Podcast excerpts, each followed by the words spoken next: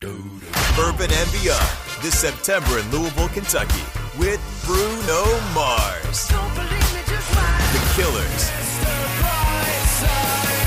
Black Keys, Brandy Carlisle, plus Duran Duran, Billy Strings, The Black Crowes, The Avett Brothers, Blondie, and so many more. Bourbon and Beyond, September fourteenth through seventeenth in Louisville, Kentucky. All passes on sale now at bourbon and beyond dot com. Don't go to sleep, Mother. Don't go to sleep. And do me a favor. Don't disturb my friend. He's dead tired. Well, what the hell are you saying, Doss? You've lose half your body sleeping. I, I sleep pretty hard. Welcome to Rock and Roll Bedtime Stories. Hey, it's Brian. And hey, it is Murdoch. Welcome to Rock and Roll Bedtime Stories. Oh, I'm just, that's happening because uh, we got to settle in. We got we got a lot to talk about today, and I, you know, I feel like go ahead and crack one open. And let's talk about the band. The Americana Institution, referred to as the band. The the fourth of the five core members uh, officially left the earth last week. Jamie Royal Robertson. Uh, he just turned eighty. You realize his birthday was last month? He got married recently. Yeah, very recently. Like this this year, but he was they were together last year. Yeah, um, so that's so, that's new. So he wasn't planning on going anywhere, but I mean, he did. He had a form of cancer, I believe, and just didn't yeah, yeah. really didn't publicize yeah. it at all. Had uh, it for a while. I thought, yeah, it was a while. I forget what kind, but he had it. Are, are we surprised that Garth Hudson is the last one? I'm not. I, I feel like we should have seen that coming. Garth was going to outlive all of them. I, I guess so. I kind of. I guess everybody you, else. You know, Garth Hudson, narcoleptic. Like that's an actual thing. And no. yeah, yeah, yeah. And if you read much about, we'll talk about Robbie's book, Testimony, which informs this episode quite a bit. And then, of course, they made a documentary based on the book as well.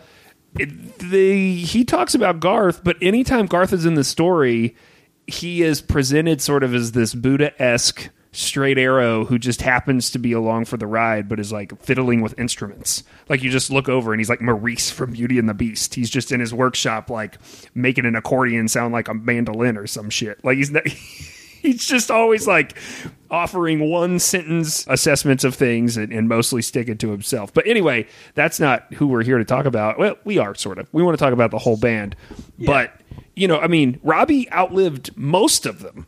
Uh, Rick Danko, Uh, died in the late nineties. Richard Manuel, of course, in the mid-eighties. Levon Helm in two thousand twelve. Robbie, the most controversial of the five, right? Yeah. I mean, he is, he's the most well-known, I'd say, for, for a couple reasons. And he has, he had his own solo work. And if some people don't know, there's a lot of movie stuff that he did that kind of aligns him with Scorsese that kind of, I mean, he's in the fabric of music and art more than some people. Well, no. and so, and, you know, this movie, uh, Killers of the Flower Moon, that we're finally going to get to see by the end of the year, I believe, this new Scorsese, this uh-huh. is his last big work. So Robbie did the score for that. So we're going to get to hear more of Robbie's work very soon. Yeah. And there's and there's the other thing that's more infamous about Robbie. Well, right? What, that he's an asshole? Yeah. And I mean, we're talking about a guy that's deceased. But yeah, so that's the thing that he was like, I, he was not the nicest guy of the guys that were in the band. It's it's an interesting story because I'm just gonna I'm just gonna jump in and say, is it because he was on the least amount of drugs outside of maybe Garth? I mean, it depends on whose version of the story you're going to listen to, right? And who's telling the story.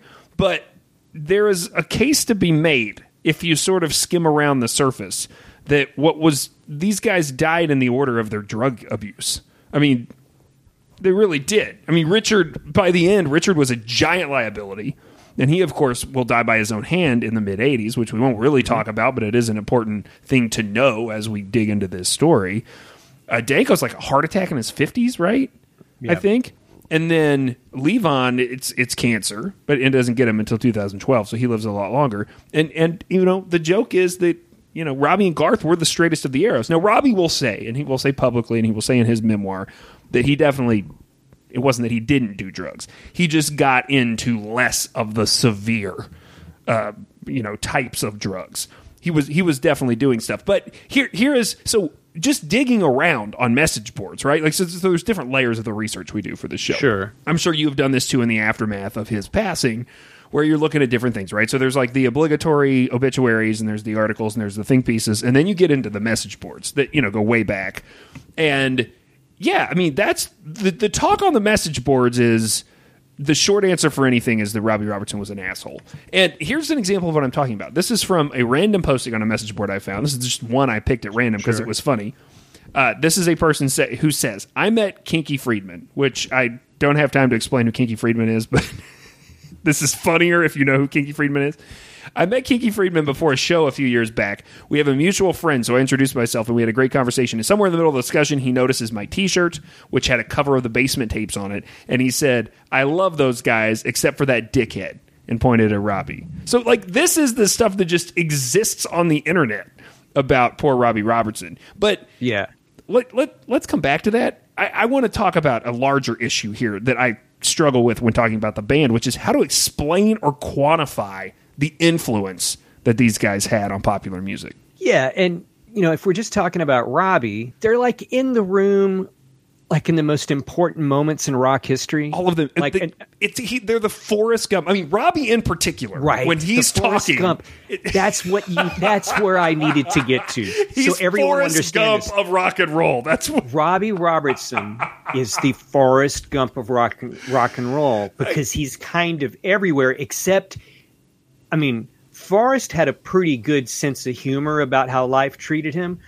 Robbie got a shit sandwich once he figured out, like, the truth about his growing up and, yeah. like, his dad and, yeah. like, things that would have made me into a yeah, prickly pear more so than I was. There's a lot of really interesting stuff buried in his childhood, which yeah. we we can touch on. But I just let's do this experiment, right? Like you just said, like he's in the room for everything. He's the Forrest Gump of rock and roll. Like we can do this just within the confines of Rock and Roll Bedtime Stories. So if you're a long, right, our show, if, yeah, let's just talk about our show. if, if you're a longtime fan of the show, let me just walk you through a handful of these examples, right? So. Let's pick an episode. Let's say episode eighty-one, which is about the day the music died.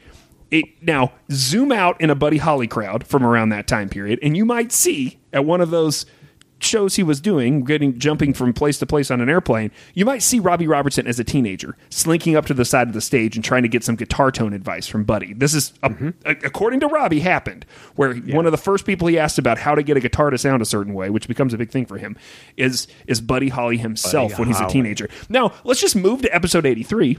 Let's talk about Tommy James and the Mob. You zoom in on a moment anytime in that episode, because most of it takes place in Morris Levy's office at Roulette Records, and waiting out in the hallway, good chance that you've got Robbie Robertson and Ronnie Hawkins uh, just we're just waiting out at the Roulette Records lobby as something is going on in Morris Levy's room, right? Like this is th- this is how it works, right? And he's a very kinky girl because in episode one fourteen about Rick James, guys, it's because his bandmates Levon and Garth are said to be the ones that bail Rick out of a street fight when he arrives in Canada. Oh, and of course, yeah. he is around Dylan when the motorcycle accident happens, and we talked about that in episode ninety-three. Thanks for listening for us recapping Forrest Gump, a k a. Robbie Robertson, being in all of this.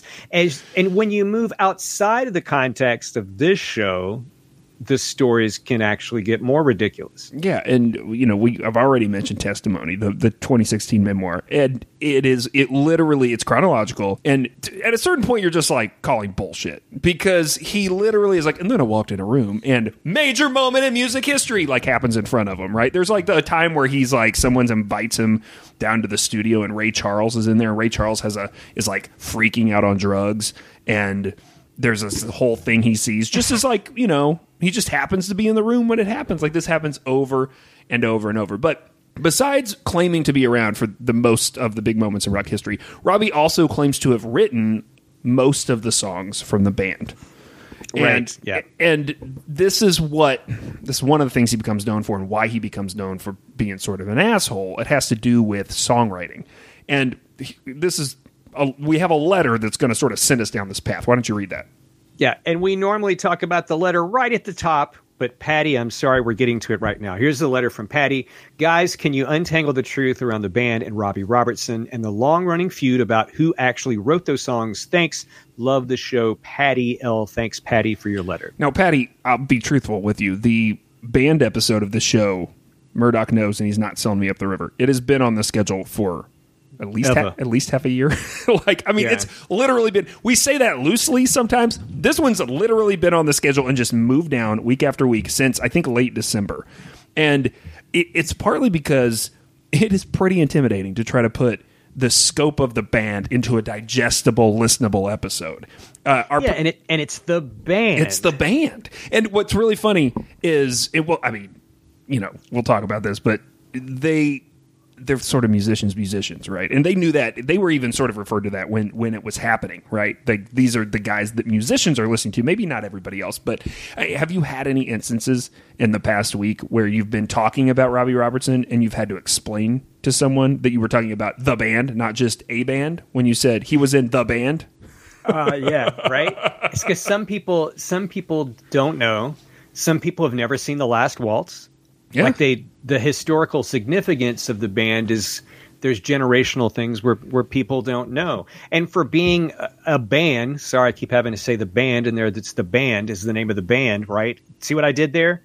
It's not like you can go, they have that song Rock and Roll All Night. Or right, they have right, that, right. Like, no, like it's not, it's, it's, it's totally not, the, it's different. Not the singular songs. It's the effect right. of all of the songs, really. And yes, because classic rock radio did not destroy and burn these songs into people's people's brains as much as everything else. So our producer Leif asked this question rhetorically this week, which I thought was good. Is is the band the most influential band in the history of rock and roll behind the Beatles?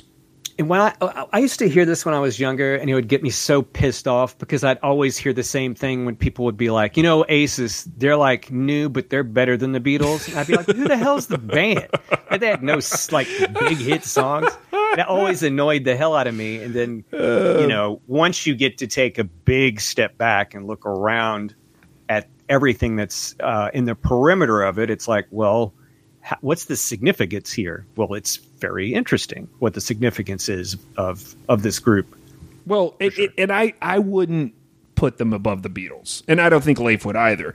I, I think in that conversation you also hell to the no. Can you all say right, right, right, right, right. But you okay. also have, you know, you have the Stones, incredibly influential, that you I think have to be mentioned. Elvis, incredibly. I mean, so there's these like gimmes, right? But his point is, especially in terms of a band that affects other musicians and changes the course of history without people realizing it, without the average listener realizing it. And we'll get through a list at some point in, in here. I'm sure we'll talk about all the people who literally, like, there are there are some major players who quit bands after they heard the band and said, eh, we're just going to start a different band because I don't want to sound like this anymore. Now I want to sound like that. That actually happened. So I, here's what I thought, though. Because this is overwhelming, here's a unique way to talk about their influence on other musicians. Let's look at the songs that have not been written by them, because you just pointed out, you know, they haven't been killed to death on, on radio. Oh, yeah. So you know them, Up on Cripple Creek, uh, The Wait. I mean, there's definitely songs you know. But let's talk yeah. not just about the songs they inspired.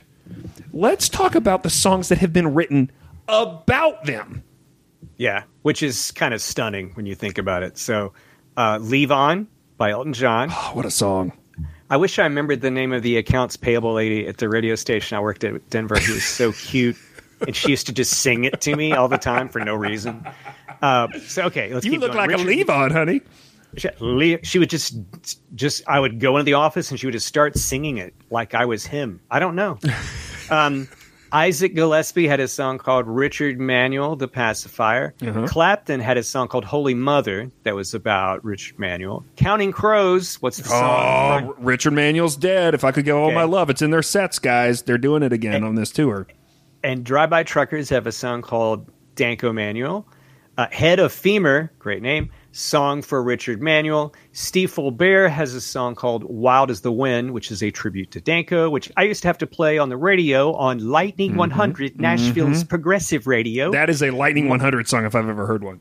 It is. Mark Cohn, Listening to Levon. Robert Earl Keen, The Man Behind the Drums. That's obviously about Levon too. Steppin' in It, The Ghost of Richard Manuel. And of course, this is the best thing in for God's sakes, how cool we have to bring in a Beatle into the conversation. And it's the quiet one, George, who said while he was writing All Things Must Pass, he imagined that Levon was singing that. Yeah, go listen to that. You'll you'll hear it. Well, I, so one thing that struck me when I was looking at this, right, is that none of these songs are about Robbie. You know, back to our point about they are not Robbie about Robbie asshole. Robertson. So I did. I was on a mission. I was like, can I find one about Robbie Robertson? I will say that in The Swish by The Hold Steady, Robbie Robertson is name dropped along with another member of the band, and I forget which one. But so we get we get you know, The Hold Steady is a band who said they saw The Last Waltz and decided to start a band, right? So that's that's a great example. You know, I'm a big Hold Steady guy. Me and yep. your daughter both at a Hold Steady concert separately, but I saw her there uh, very recently. Yep. Uh, so. Who didn't care anything about them? Yeah, she didn't. She, she didn't there. care. But I, you know, like, at least you're. She's going to good places. You know what I mean? Like, she's hanging out right. around good, influential things. Uh, so, yeah. one, one other thing I wanted to to mention though about all these songs, right? So, I asked our producers, uh, Leif and Troy, both. I said, you know, what is? Are there other artists who are this heavily sung about? I've been thinking about this a lot this week, so I'm interested in your opinion. And. Like artists who are examined in other people's music, and the only one they could come back with that I thought was really good was Hank Williams. Right. It's Hank and Elvis. That's my take. It's yeah. that you get Hank and Elvis. By the way, did I ever tell you about the Rude Street Peters? It was a band. Uh, Sounds when familiar. I was a, they were in college. Yeah, yeah, drummer, yeah, yeah, yeah, yeah. The, the drummer sat on a bucket. Because uh, they didn't have like a thing, and then they would get banned from places, so they would put up flyers with different names, and it would say the Rude Street Chili oh, right, Peppers, right, right, right, where they would just change their name. And they had a song called "What Would Hank Say," and so it's a call and response. It'd be like, you know, this is happening, this is happening. What would Hank say? Well, it is interesting how uh, how reflexive and how interesting and how pervasive talking about Hank Williams Senior and Elvis Presley is into people's songs. That oh, how sure. it's just easy to, there, to put that in there. Things you don't remember uh, that you're like, oh yeah, there's a reference in that song. I never would have thought of that. Well, and the other advantage Hank Williams has is he has a son who's written about four hundred songs about him. Like he, his own son references him, and then other people reference Hank Junior So there's generations of references about the Williamses. Um, yeah, but there was nobody around writing these songs about Levon Helms's grandfather. You know what right, I mean? Like right, right. this, the band, it, it shows the significance like of, of the band. Right. Now, one thing that's interesting is, you know, if Robbie is not in this legendary reflection that keeps happening where, where people are writing these new songs about these guys and Robbie's not a part of it, Robbie was actually, I mean, you know, he wasn't in the band. If you look at the full right. length of the band, he was only in at the beginning of it. But yeah. you also really can't talk about the band without talking about Robbie. And most people don't talk about the band without talking about Robbie. They sort of forget there was a period in the nineties where the band came back and put out several records. Yeah, they had three records in the nineties alone. And what some people may not know is that in two thousand two, Robbie buys everyone's stake out except for Levon. So Robbie has gotten to control the narrative to a large extent. The timing on this is very unclear because he talks about in Testimony that he was talking to them about this in the mid seventies because the guys wanted money. So I don't know if it didn't become official until later because I've also read that it was as late as two thousand two. But there is definitely a point where he buys, and we'll come back to this, he buys out the dudes, uh, because they would rather have the cash, which, you know, we now see artists doing all the time. But it's interesting because since he did get ownership, like he's able to do things like get this movie made about his version of the story. So it, they mm-hmm. make, he writes Testimony and then they make a film about it. I also read this week that he was in the middle of writing a memoir about the second part of his life because Testimony ends in seventy-six. It ends with The Last Waltz. So mm-hmm. you don't get any of the filmmaking and the scoring and all that stuff that happens in the eighties, nineties, and all the way up to now. So yeah. I, very, very interesting stuff. I mean, I, I do think there's a little bit of this, like, he who writes history controls the past that happens. Mm-hmm. Yeah, because his voice definitely gets more amplified. But then you go to the message boards and everyone's like, fuck Robbie Robertson. So, I mean, I don't even know if that's true. Uh, but again, I've already mentioned this. Testimony twenty sixteen, It's unbelievable, and I honestly do think some of it is a- actually unbelievable. But regardless of that, it's absolutely riveting, and we are going to reference it going forward. Yeah, so maybe we talked about – Brian and I were talking about like this, that the band is an artist-artist and have not kept their own pace in the wider recollections of the sixties and seventies rock and roll landscape. But to talk about the band at all – you have to talk about another freaking rock and roller, and I'm so excited that this is happening. And he's been forgotten first, and it wasn't for like Rhino putting out these compilations in the early nineties where I was like, oh my gosh, I'm getting to have this stuff on C D, because the band doesn't happen without Ronnie Hawkins and the Hawks. I feel like he's totally forgotten. Totally forgotten. And we get yeah. to talk about Arkansas, Holler. Uh, a yeah, lot of folks who listen to, to this thing. show know, if you've heard me talk for hours on end, that I have I spent formative years in the state of Arkansas in Ronnie Hawkins' hometown in Fayetteville. He is a Fayetteville high school graduate, yeah. which uh, I did not know. I will say, living in Fayetteville for a long time, I never saw a sign that said "Home of Ronnie Hawkins." Uh, and he meets a guy from farther south in the state, from from what is it, Turkey Foot, uh, Levon Helm. Did they did they fix the sign thing, by the way, Brian? Is there a sign for Ronnie?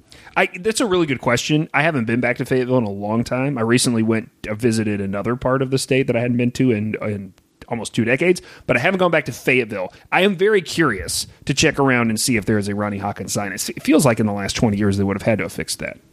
Yeah. So, but hey, so back to back to the story. So we mentioned we mentioned Hank Senior earlier. So who knows if what we're about to say here is actually true, but Ronnie Hawkins had his own mythology that he spun like a spider web, that one of his first live performances came when he was eleven, and he was supposed to be, there was supposed to be this Hank performance, but Hank was too drunk, which is a very easy story to tell because it happens a lot. It's probably, it might um, check out. You know, not as much as No Show Jones, but it does. So his band, the Drifting Cowboys, invited members of the audience to get on stage and sing. And Ronnie said that he got up and did that. And he did Burl Ives songs with the band. Brian, did I ever tell you about my granddaddy, Clyde, who hated Burl Ives? I was going to say, I don't even know where this is going, but just Granddaddy Clyde. I honestly do think we've maybe talked about this, but refresh my I memory. Do. I do, too. I remember being like he he they moved to Lewisburg, him and Gongi, my grandmother, and I remember being in the house and we were watching Have a Holly Jolly, like where it's Burl yeah. Ives yeah, yeah, yeah. singing the the Rudolph, like he's the the the narrator of the Rudolph thing. Oh, he is. All, that's right. And the, all during it, Granddaddy Clyde would be like, "Goddamn Burl Ives," and I never knew why he didn't like Burl Ives. You never found out? You never got the... No, he just, his goddamn Burl Ives. That's just all I knew what to do is just to repeat that. You thought thing. For a long time his first name was Goddamn. Goddamn Maybe. Burl Ives. Uh, so, I mean, I was a young kid. That, that's a that's a great story. Uh, and and also a great story, the Ronnie Hawkins, Hank Williams story, whether or not it's yeah. true, but it is a great it example. Matter. It doesn't yeah. matter, because it's a great example of how larger than life Ronnie Hawkins was. This was the persona he was about cultivating. And it's interesting to make this connection here between Robbie Robertson and Ronnie Hawkins from the mythology standpoint, because you can make the argument that everything Robbie learned about spinning his own mythos, he might have picked up from his first mentor, which of course was Ronnie Hawkins. Yeah. And to hear Ronnie Hawkins tell it, he ran bootleg alcohol. He joined the army because that's where he fell in love with black musicians. He got involved to be to work at Sun Records, to be in the house band. He invented the moonwalk, which was called the camel walk. Look yeah, this is, it this up. This is wild. It, it's a real fucking so thing. So Ronnie Hawkins and, used to flip yeah. upside down and stuff. Like he would yes. like he was a wild man on stage. I don't know why rock and roll memory has just completely wiped him out, but uh, crazy stuff. Go go look it up. Yeah, yeah. Please look up the, the camel walk. Um, and so all this is part of this, and it also is a tale of him recruiting a drummer, which we mentioned earlier, who is from Turkey Trot. Turkey Trot, not Arkansas. Turkey Foot. Yeah, so yeah. Levon himself actually has told this story, so this might be more true. According to him, Ronnie drove a Model A out to the the family cotton farm that Levon lived on to negotiate an agreement with Levon's parents for him to join this band. And the negotiation included that Levon had to graduate from high school. Interestingly, graduating high school was a requirement for Levon, not a requirement for Jamie Robertson, who will later, just a few years later, because he's a little younger than Levon, he will try out to be in the Hawks when he is fifteen years old. And let me just go ahead and put this here, that the entire length of what you think of as the core period of the band, I was, my daughter and I were talking about this earlier, because I was, of course, you know, this is the problem with being my kid. You have to hear all these stories before I tell them to you, Murdoch. And so we were talking about Robbie Robertson, and I said, you know, the crazy thing is, The Last Waltz happened when he was like thirty-four. Mm-hmm. Like, that's it, you know. And I, I'm just thinking, like, all of the things, all of the rooms, all of the people, all of the songs, they come before he's like thirty-four, thirty-five years old, which is crazy. Yeah. And so we were talking about, like, that, that connection is really with Robbie is because the Hawks played Toronto in the late fifties, and that's where Robbie is grown up. So Robbie has a band called the Suedes, kind of cool name, and they'll open, and they start hanging around with him while they're in town for a residency. He'll write some songs to pitch to Ronnie Hawkins, and they get recorded. And a year later, when the Hawks need a new guitar player, Robbie will buy a bus ticket from Toronto to frickin' Arkansas and try to convince and earn his way in. There is this amazing story that opens Testimony. It's literally like the first two pages of the Robbie Robertson book, where he explains this idea of pitching songs to Ronnie Hawkins, Ronnie Hawkins accepting the songs, and then him getting like acetate of the songs, and it said, and it has the songwriting credit under the song, which is foreshadowing of songwriting credit, right? And it has Robertson slash, and it's like some other name on both of the songs. And what he finds out is that that is the alias that they use at Roulette Records for Morris Levy. So Morris Levy has a fake name that he puts ah. on all the records. And he goes, well, that's what I learned about songwriting publishing. And that's like the opening of Testimony, which is a little bit of a middle finger, you know, to start the book, being like, listen, it's always been a shifty business, motherfuckers. Uh, yeah. Now, part of the question around why a lot of our audience may not know who Ronnie Hawkins is does lie in this fact that they basically decide to move to Canada. So Levon's from Arkansas, Ronnie's from Arkansas. They figure out it's easier to do things in Canada, and they, they just do well. So they relocate up there. And because that happens, they have to put together a new version of the Hawks. They had a bunch of Americans in the band. They moved to Canada, and they slowly reformed the group. Right, and that becomes Robbie Robertson, obviously, Rick Danko, Richard Manuel, and Garth Hudson. And as you can tell from the few stories we've already alluded to about Ronnie Hawkins, huge personality. Eventually, Levon will lead a revolt, and the whole band will leave him and no longer be... Well, they actually will be the Hawks, but no longer will they be Richie Hawkins Hawks, or Ronnie Hawkins Hawks. Right. They would book themselves as Ronnie Hawkins and the Hawks, and some nights Ronnie wouldn't show up. They would just be the Hawks.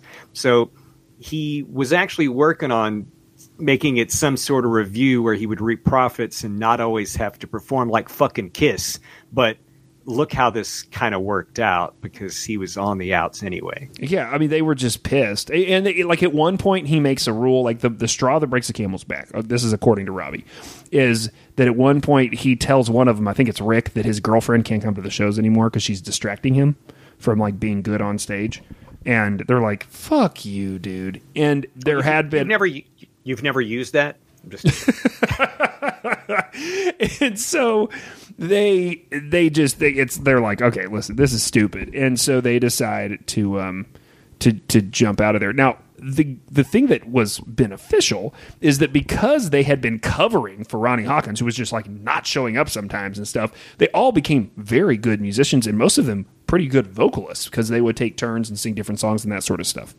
Yeah, and one thing to point about Ronnie Hawkins and the Hawks before we move on from from Ronnie is that the time period in which they make their ascension, it's the early sixties. So this is pre-British invasion. So in the wider narrative of rock history, if you're a listener of the, the show, this is where rock's almost dead.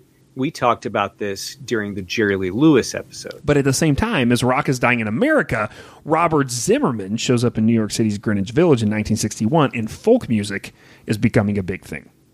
And after the Hawks split from Ronnie, they go out as Levon and the Hawks to limited success.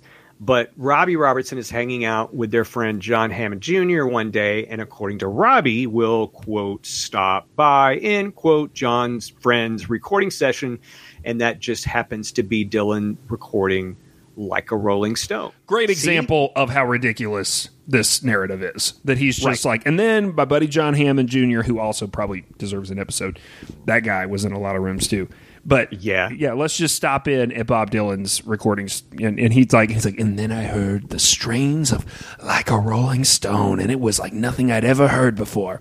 Uh, it, in a few months, Robbie's going to get a call from Bob Dylan after this chance encounter, and and the way Robbie tells the story is he's just like, Bob wants to meet with you, like you know, some intermediary calls him. The Newport Folk Festival had happened. Now remember, at the Newport Folk Festival, the band that is backing Dylan is the Butterfield Blues Band. Mm-hmm. Now, what's happened, though, is since that day, Dylan has decided he wants to tour with an electric band. And so Bob basically asks uh, Robbie if he will come and be his guitar player.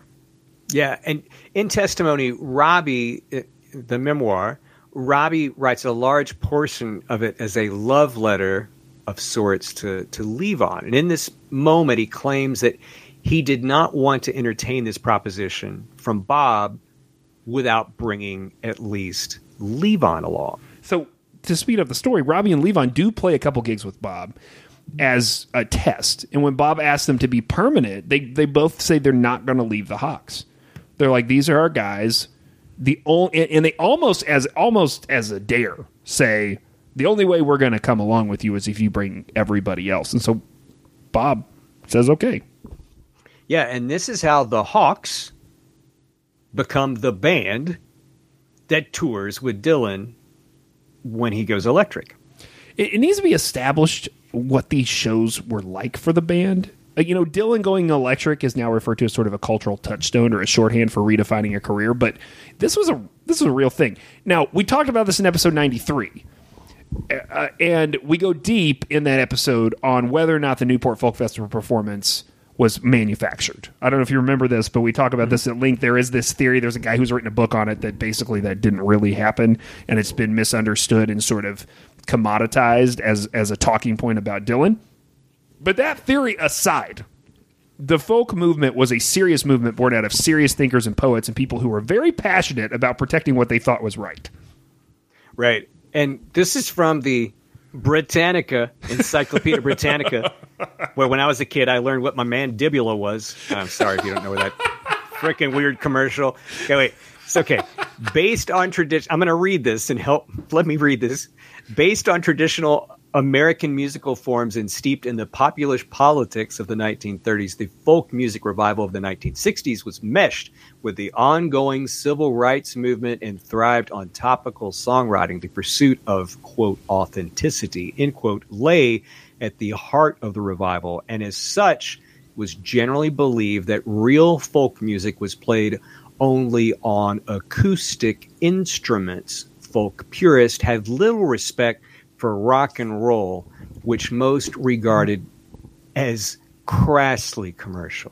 And remember, Dylan's a poster boy for this movement. And so on this tour, he does a set where he comes out by himself and he plays the acoustic guitar. And then the second half of the show, he comes out with the Hawks.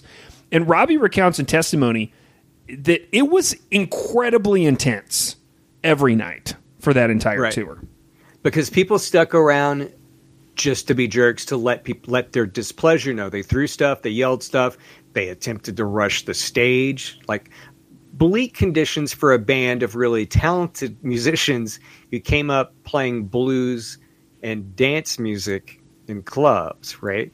Yeah, I mean, and that's the thing about Ronnie Hawkins. We haven't really talked about what sort of music it was, but so often they were playing R and B. They were playing music you dance to. Right. And there was a dance floor, and they were playing, you know, longer sets. It was it was a different style of thing, especially to then smack up against the folk movement.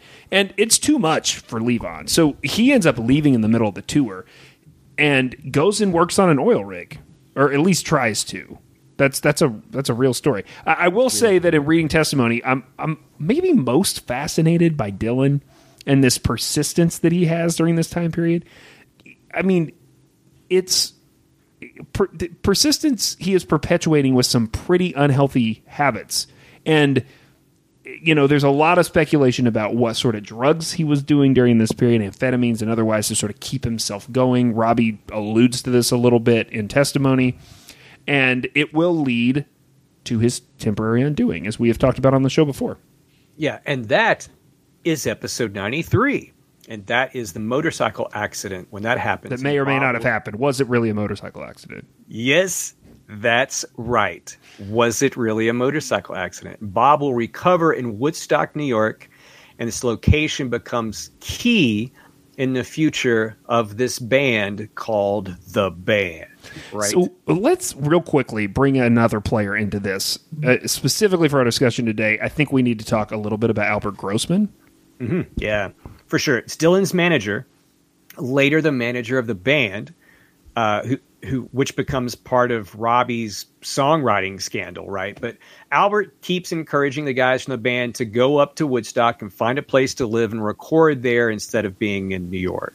Yeah, there's literally Robbie and his, he's getting serious with this woman who he spends most of the first half of his life, well, more than first half of his life with, Dominique. And they are going to settle somewhere in New York City.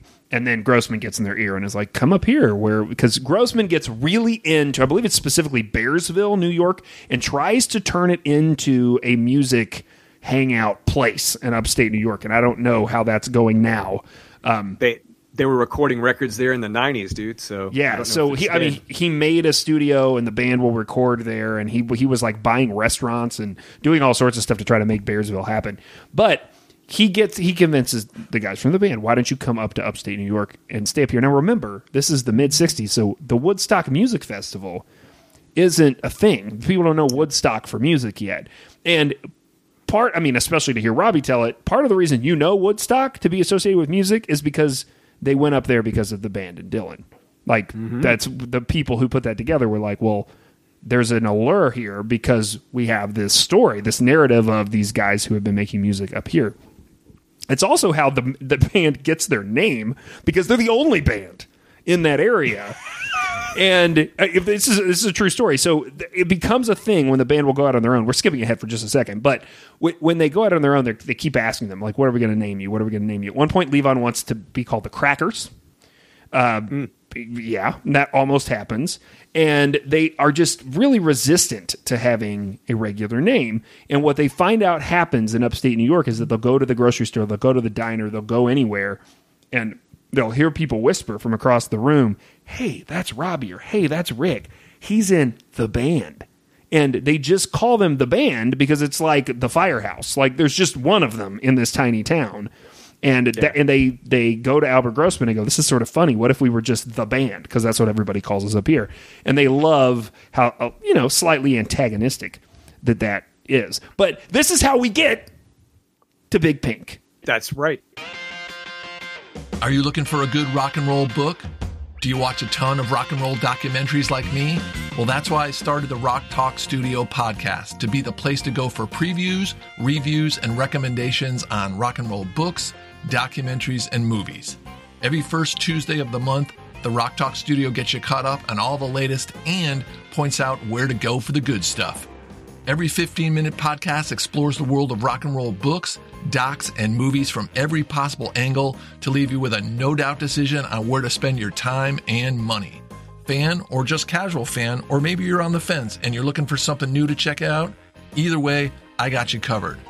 Bonus episodes features interviews with talent like New York Times bestselling author Alan Paul, who just came on the show to discuss his new Allman Brothers book, Brothers and Sisters.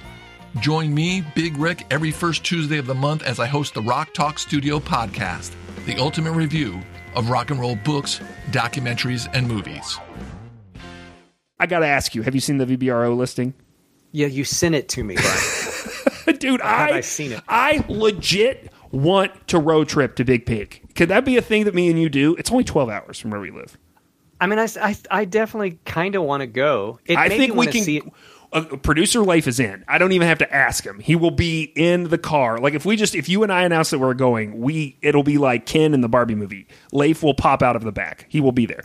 We get I like, if, I wonder if Jordan would want to go. Jordan. Yeah. Okay. So, so he'll want to go. And also our buddy Dan will want to go. You think so? Yeah. And they I, all know it, each other. Well, Leif doesn't, but Leif, Leif will learn, Leif will learn the rest of them, but everybody else, we all know each other. That's five guys. It's only like seven hundred bucks a night.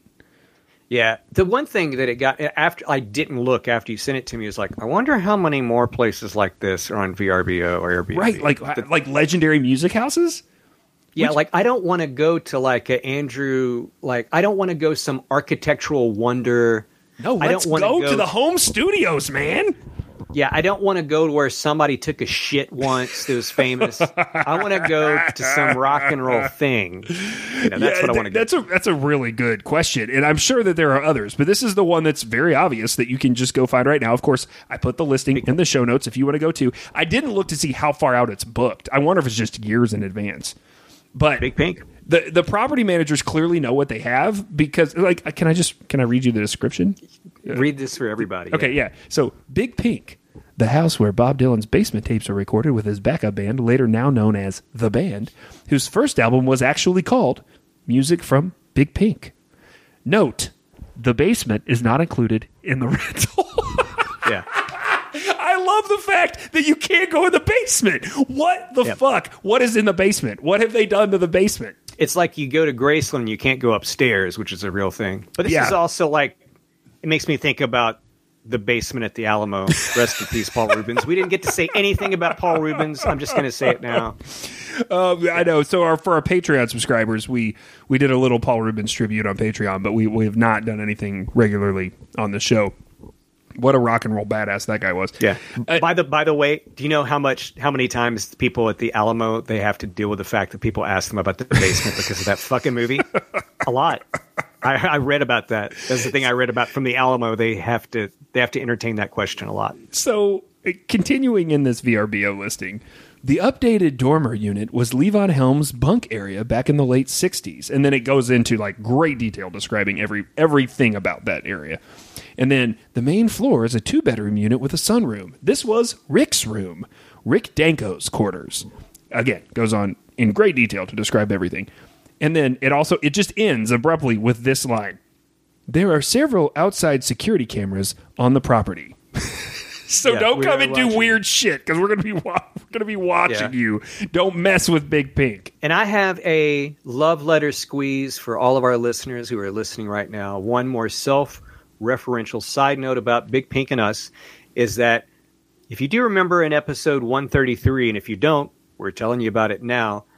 It's about pro wrestling. Oh my God, Lou Albano! The band N R B Q had Lou, Captain Lou Albano shoot a spoof commercial for their album, and they shot it inside Big Pink. And I don't, I don't remember if we t- mentioned this meta part of this, but it was after. The people who owned it at that point when the band had it, they sell it at one point in the late seventies, and somebody else takes ownership, and they rent it to a classical music label. So th- it's actually, at the time that they do this, owned by, a, and I don't know if they just, like, I forget in the research if they just didn't know what they were going to shoot there or whatever, but it's hilarious. Also, I think this ranks as the first time I've ever been able to move along the narrative of this show by just reading a rental listing. This may be this is a real special moment in show history. And then we got Captain Lou Albano and the rubber bands in his face back into back into this too. But anyway, back I, like, but the thing to understand about Big Pink is that in the aftermath of the supposed motorcycle accident. Danko, Garth, and Richard move into the house. Robbie is, however, down the road. Dylan's nearby. They lure Levon back to the band from the oil rig, and they start recording in the basement, which you can't go to, on microphones borrowed from, no shit, Peter, Paul, and Mary. These... Two massive musical outputs come to this. First, this is the Basement Tapes, the legendary Dylan bootleg for a long time. And after all of that is laid down, the band will then work on, though not record, the material that will become their first record, nineteen sixty-eight's Music from the Big Pink. Now, we're about to really start about who wrote, we're about to start talking about who wrote what. So it's worth pointing out that Dylan was part of writing three of the songs on Big Pink. You may know this if you're a big Dylan fan. Tears of Rage, This Wheel's on Fire, and I Shall Be Released, of course. And did you know that painting on the front of Music from Big Pink, that's a Bob Dylan original? No, I didn't know that. That's totally weird. Um, okay, so we talked about the songs earlier that are about the members of the band, but let's talk about some proof we have in talking about in terms of the band influencing other bands. Yeah, other musicians. Right, right. So Clapton cites this album as what convinced him to quit Cream and do something else and find some other sound. I told you. Isn't that insane? Totally. He's, yeah, he's totally said multiple times. And there's this whole story and testimony that Clapton comes to hang out. After this comes out, people just want to hang out with the guys in the band. And so, and because they're in this place that nobody goes, right? So they're like, let's come up and see the magic of where you hung out with Dylan, right? So Clapton comes and hangs out, and they they say it's just like sort of weird. well, eventually, well, eventually with Clapton, you have just mounds and mounds and mounds of heroin and and uh, Derek and the Dominoes. Like at yeah. some point, yeah. eventually here in the early seventies, right? Harrison, George Harrison, cites this as something that really impressed him. Roger Waters called this. This is a quote. The second most influential record in the history of rock and roll after Sergeant Pepper, and said that it, quote, affected Pink Floyd deeply, deeply, deeply. And rock historians often cite this record as the birth of a genre called Americana. What, one more that I saw was uh, Tumbleweed Connection, Elton John, very clearly a nod to, to Big Pink. Mm, yeah. Uh, so first I was thinking about Tumbleweed, the restaurant. I was like, the margaritas that don't have tequila? Oh, wait, sorry. We're back to music. Okay, keep going. That's for only a very particular part of the country. Small, okay, small so, audience. Uh, Americana. Let's talk about that for a second. It's weird because these dudes yeah. are from Canada. All of them except one. You, you have you have one American in the mix. Now, the response I've seen to this criticism is that the label of Americana just says a band understands and portrays the American experience, right? You don't have to be from America. Maybe maybe you're actually better at understanding the American experience if you can view it as a slight outsider. So, I don't know. But that, that is an interesting little thing to to think about. Right. Did, did, did the guys who birthed Americana, were they not American? Or I mean, they're American. Right. They're North American, but they're not from the United States. But it brings us to the question. Was most of this written by a Canadian, or did Robbie Robertson, kind of Canadian for sure, steal all the songwriting credits from everyone, but definitely from the American in the band? Well, yeah. And so it really comes down to Robbie versus Levon. I mean, that's right. Th- that is more, the rest of the guys are part of it, kind of, but they're the two strong personalities. And when you Here, I mean, because they're the first two Hawks, and when you hear Robbie talk about Levon, you know, he says over and over in testimony that Levon's like a brother to him, and and that they were, you know, he owes everything to Levon in a lot of ways. So yeah, it's the next album though, the self-titled album that people call often call the Brown album. Yeah, they try to record this in a studio and they can't get the everything going. So they rent Sammy Davis Junior's pool house. Which you can't make that shit up, right? So no. I, this shows a couple of things. The Number can, one. The, I, I'll tell you who can. The Candyman can.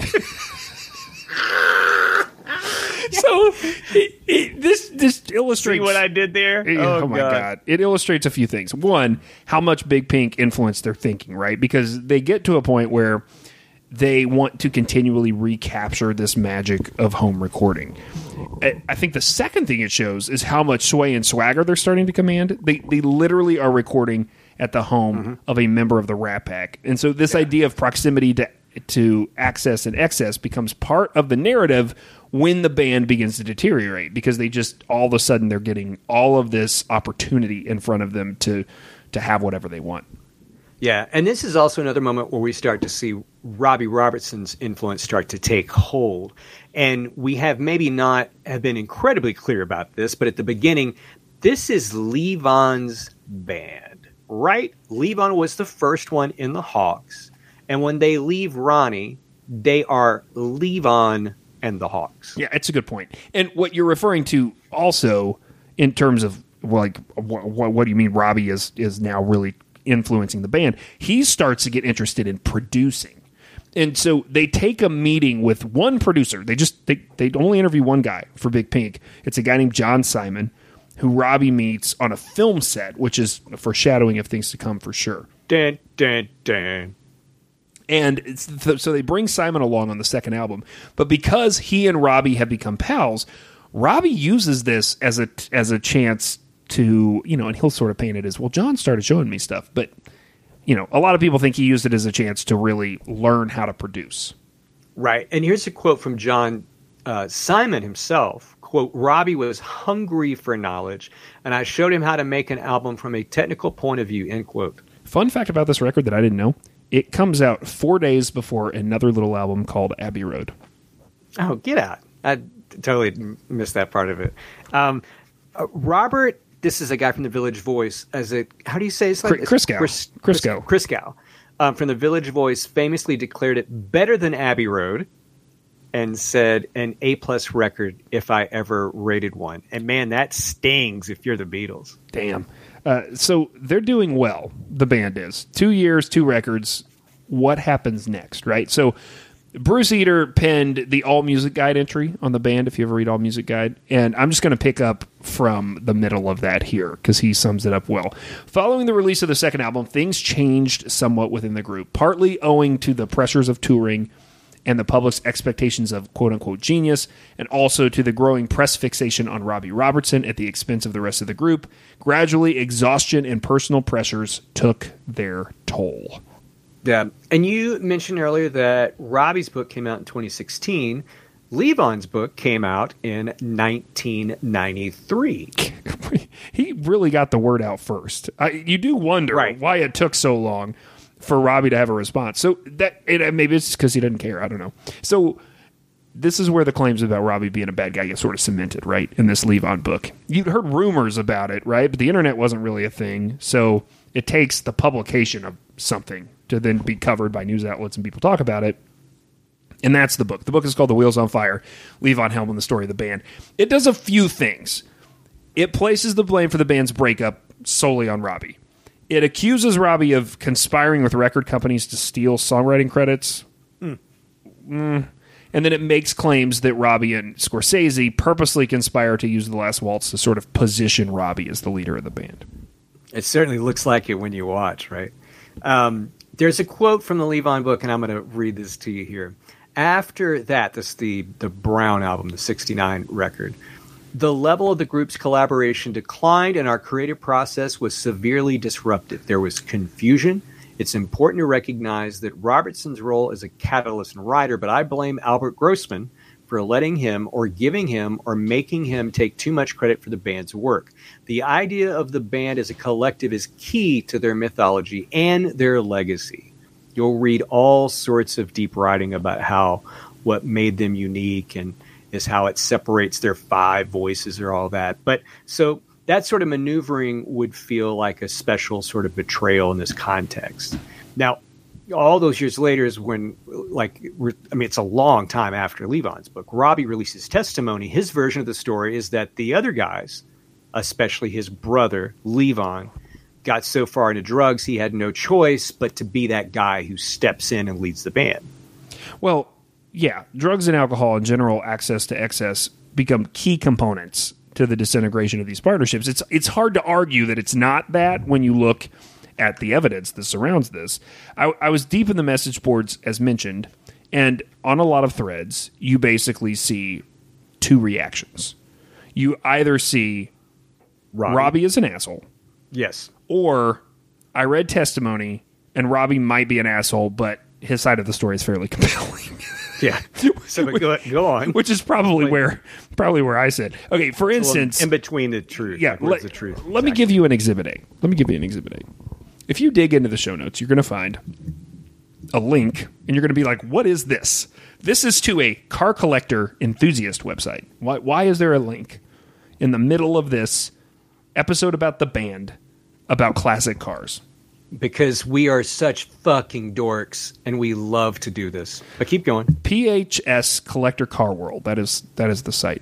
And this site has a full feature on the classic cars that were wrecked by different members of the band over a period yes. of years. In in fact, yes. it, at one point, I honestly considered reframing this episode and calling it The Band Versus Their Cars. And then I thought it was a little disrespectful. But I, let me just let me read one small section of this write-up as an example. Richard Manuel was no slouch for wrecking cars. He totaled his forty-seven olds and chipped his tooth on the steering wheel in the process. And when the band started making real money from the Big Pink album, he treated himself to a nineteen sixty-nine Pontiac Grand Prix. It was a sweet ride with a vinyl top, and he's shown here. This picture is on this site. You should go look at it because it's amazing. He is shown here posing with the wreck and his gold album for Stage Fright. The nice. album was released in August and went gold in October. Somewhere between that time, Richard plowed the front end of his Grand Prix so hard that he wrote it off. Yeah, rock and rollers are pretty great at wrecking cars. It's unbelievable, dude. So if you check, I mean, we're not going to jump down this hole, but like there are some massive car wrecks that happen with this band. Not one, like mm-hmm. at least two, really more like four or five. Like there's a lot of wrecks that happen. And there's one where, again, this is Robbie's version, but this is pretty well documented. Robbie was leaving town on business doing something, and his wife and, was it Richard?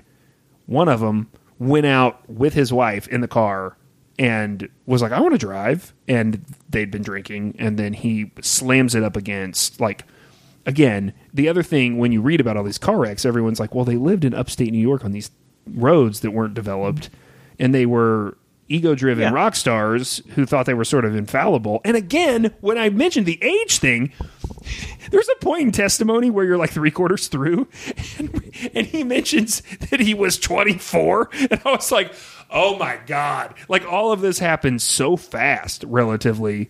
You know, I mean, yeah. not, I mean, it, it doesn't, because he joins the Hawks when he's fifteen, so he's already like almost ten years in at that point of the story. But this insane stuff where they're going around with Dylan and they're getting booed every night and they're making this album. I mean, that's they're in their early twenties. So it it is it's pretty amazing. It, it's worth going back to the Levon quote you read for a second, though. I do want to touch on that for a second, because he makes sure to point out this connection between Robbie and Albert Grossman.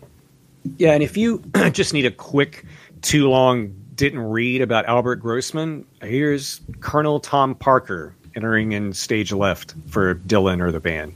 Yeah, so it's interesting. Okay, I will say this, as much as we've been mentioning Testimony, Robbie does not really speak ill of people in Testimony. It reads to me like a guy at the end of his life who is trying to smooth over some beef, who just wants to tell my story and make everybody look okay and not ruffle a bunch of feathers.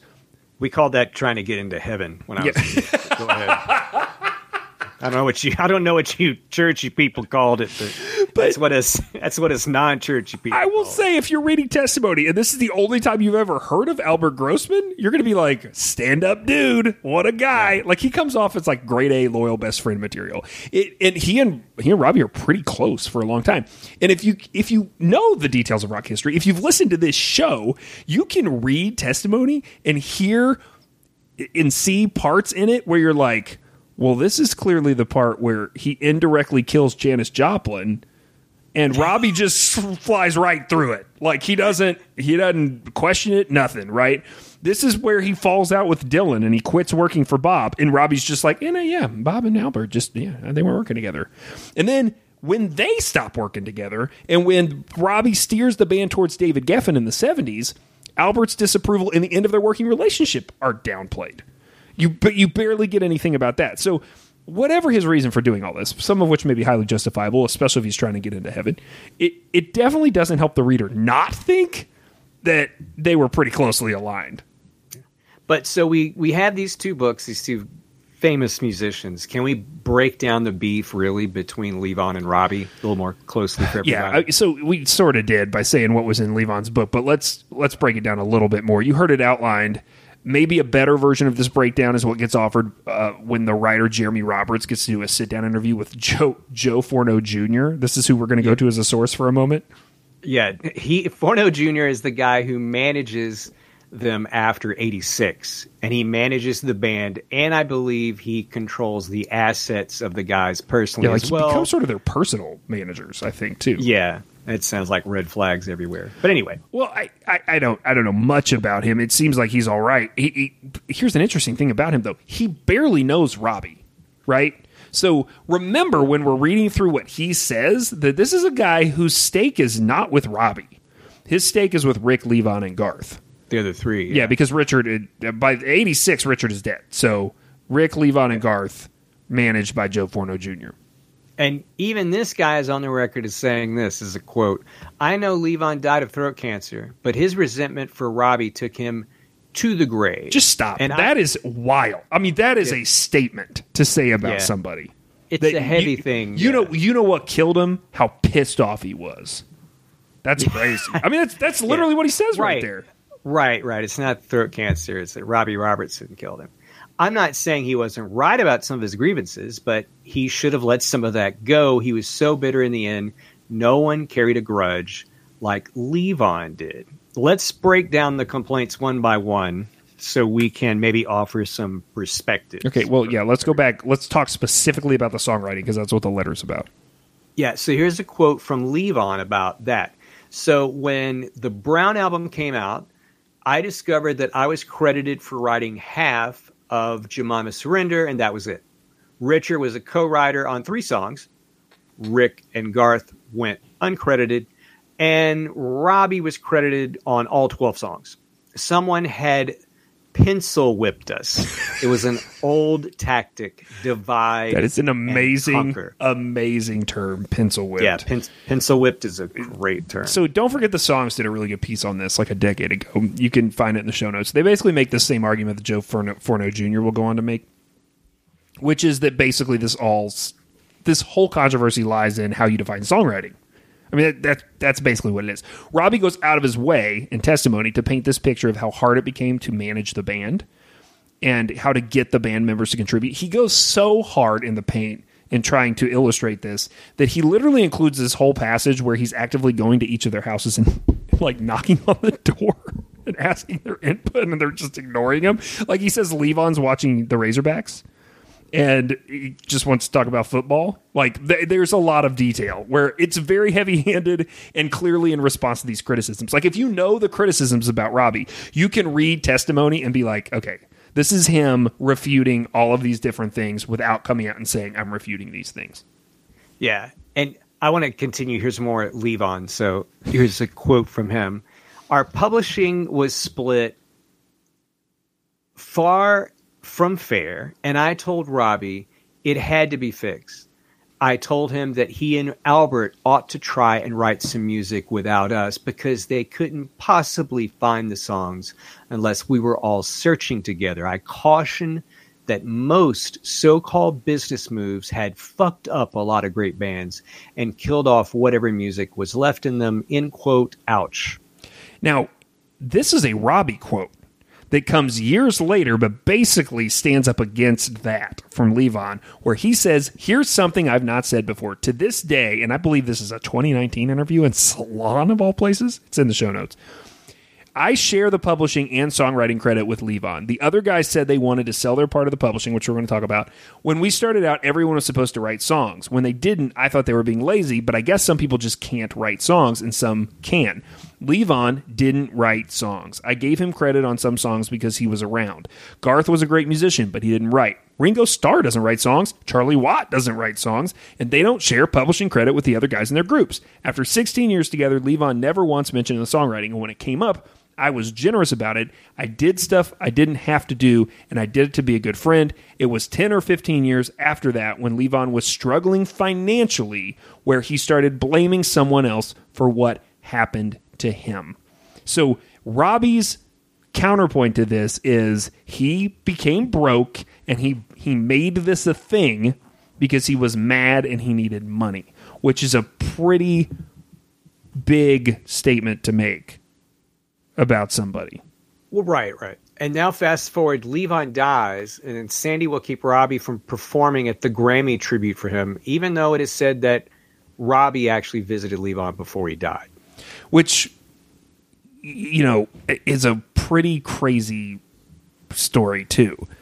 That he goes to his deathbed, and then his wife still won't let him do any sort of public tribute to him. So, I mean, yeah, it it it's all pretty wild. Um, there's there's like a little bit more to this, Joe, you know, when when you talk about publishing, like it's tricky because there's the songs and then there's the publishing, which I don't I think they might be slightly different. But the band's publishing company was originally supposed to be a Democratic split at twenty percent. Here's Joe Forno Junior's explanation here. There's so much history behind Levon and Robbie's disagreements. I understand Levon's argument about his songwriting participation in the band. Robbie was a young teenager from Toronto, and all of a sudden he found himself down in the Deep South for the first time. Levon was the one who taught him about the Civil War and drove him to the frickin' library to learn more. In today's uh, an age, Levon would have received credit. Now, this is specifically in reference to The Night They Drove Old Dixie Down, which is always a centerpiece of this argument because Levon is from the South and Robbie is from Canada.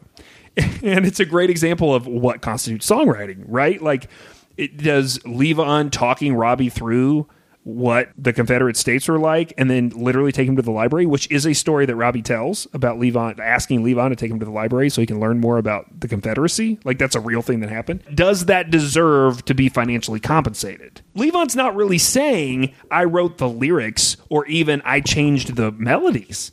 He's just saying I was involved in the construction. I think a lot of random fans might think there's no way that Robbie could write that song given its subject matter. Not only is he Canadian, he's also um indigenous, like yeah he's right. an Indian, he's a Native American essentially. Yeah it, um they want to frame it as thievery, right, as appropriation. And, you know, maybe maybe the best explanation is, is this observation. This is more Joe Forno Junior Robbie learned his craft the old-fashioned way at the Brill Building on Broadway, where many iconic pop songwriters like Carole King and Neil Diamond and Bacharach and Lieber and Stoller put pen to paper and earned songwriting credit.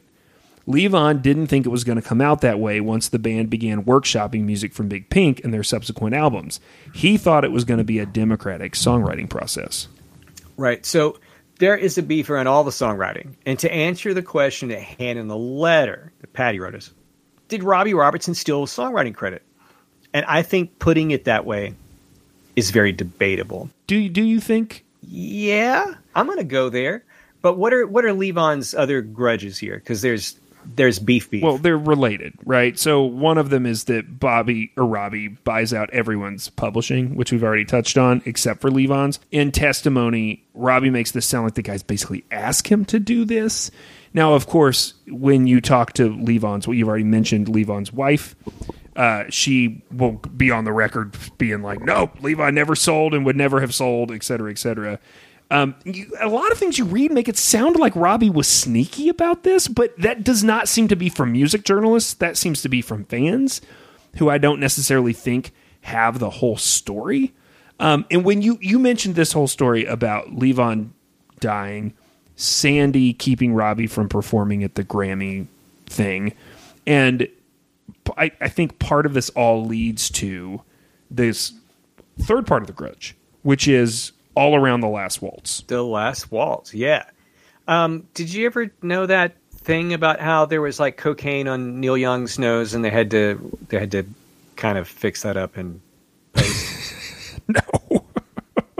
Yeah, I think I, I think a, a pal of ours told me that once, that that was actually they had to fix that up, which blew, which of course got me wanting to watch that again.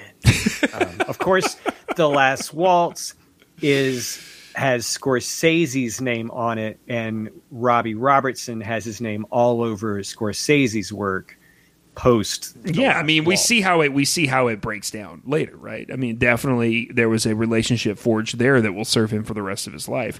Ro- I mean all the way for the rest of his life. Robbie's version of this story about The Last Waltz, though, is this.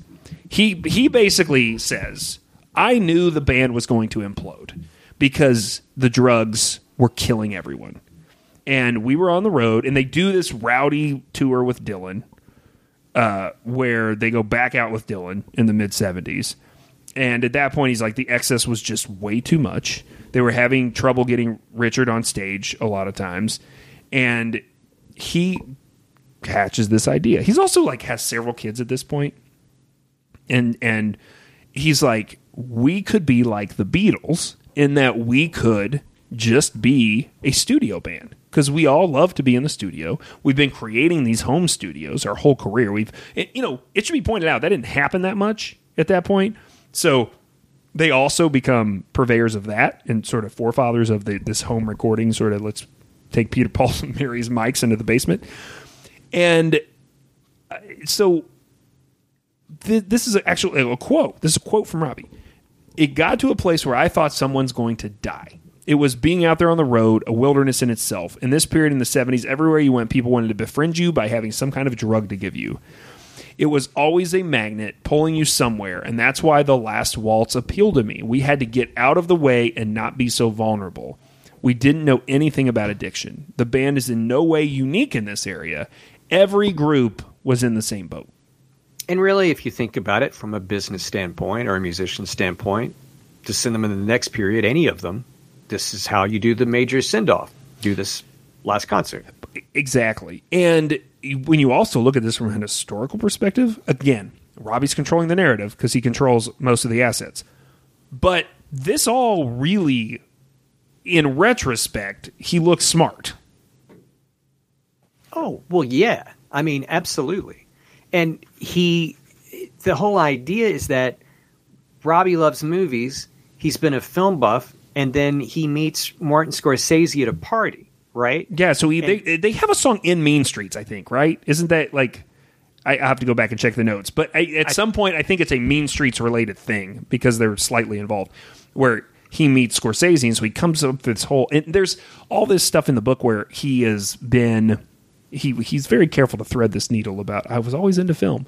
But he gets into, at some period in the in the early sixties or so, like going to these bookstores in New York and buying uh, film scripts, like because they would just print them, and he wanted to read them and see how they how that translates onto the screen. So he's um, always he's always had this obsession, right? Yeah.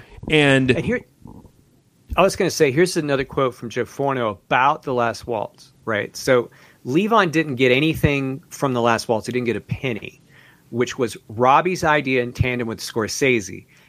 I remember this too, Brian. It went over budget. It was six hundred thousand dollars over budget, which at the time must have been a lot. Levon booked the entire Kyoto Hotel in San Francisco for his friends and family to come.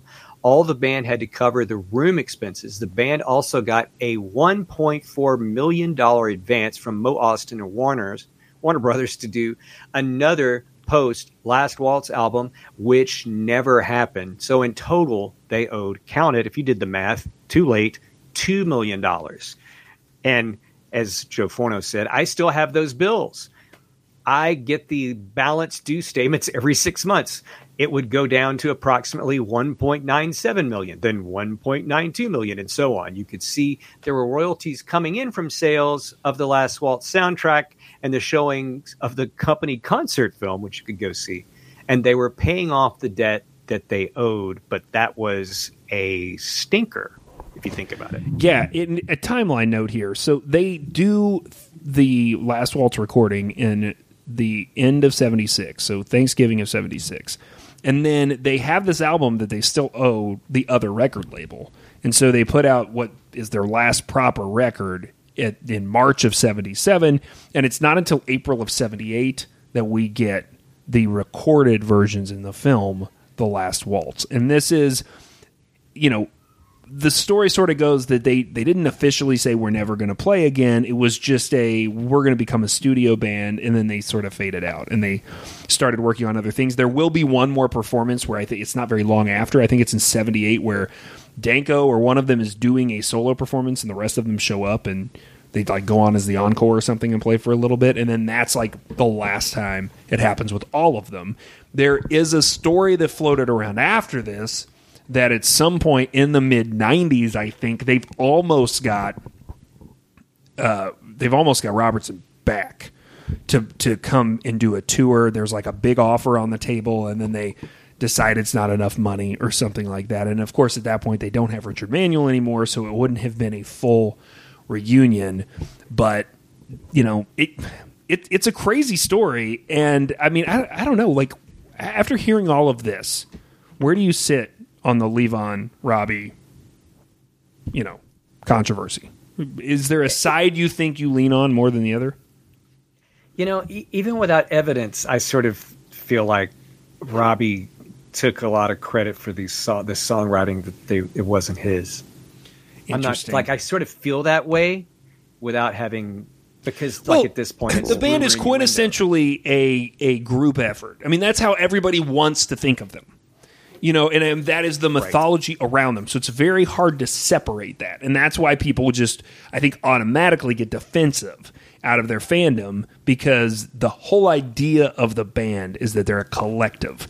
They, the way they model themselves, the way they took photos, the way, I mean, there's these famous photos where you don't see their faces. They're doing magazine covers that way. It was very much about we are a unit, and then the narrative spins when they break up. There's somebody to blame. It's Robbie. Robbie's an egomaniac, et cetera, et cetera. I think the young man's version of when you hear this, the young man's response is, I'm a Levon guy. And I think, you know, you get forty and up and you're like, I don't know.